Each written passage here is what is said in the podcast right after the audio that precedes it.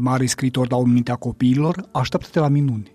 E ceea ce se întâmplă britanicul Ian McEwan în Visătorul Polirom 2013, care, intrând sub pielea unui puș de 10 ani, Peter, a învățat că, din moment ce lumea n-are cum să vadă ce trece prin cap, cel mai bine să le spui tu dacă vrei să te înțeleagă.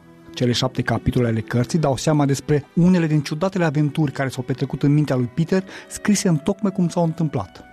Dintre acestea, capitolul 2, Motanul, pur și simplu m-a răvășit. Debuind un os șlefuit, oval și turtit la mijloc ce reglementează torsul bătrânului William Motanul, băiatul trage ca și cum ar fi avut în mână capătul unui fermoar, până deschise întreaga pisică, iar prin deschizătura din blan ieși o lumină de un roz palid.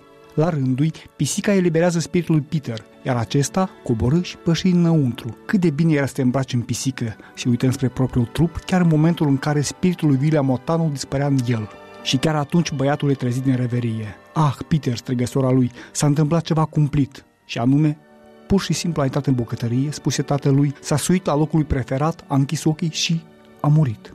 Finalul e de-a dreptul emoționant. După ce îl îngroapă la capătul grădinii, o lumină se ridică tot mai sus până ce ajunse în dreptul capului lui Peter. Cu bine, Peter, zise lumina. Cu bine și mulțumesc încă o dată. Nu-i puțin lucru să vorbești despre moarte pe înțelesul copiilor și încă atât de luminos.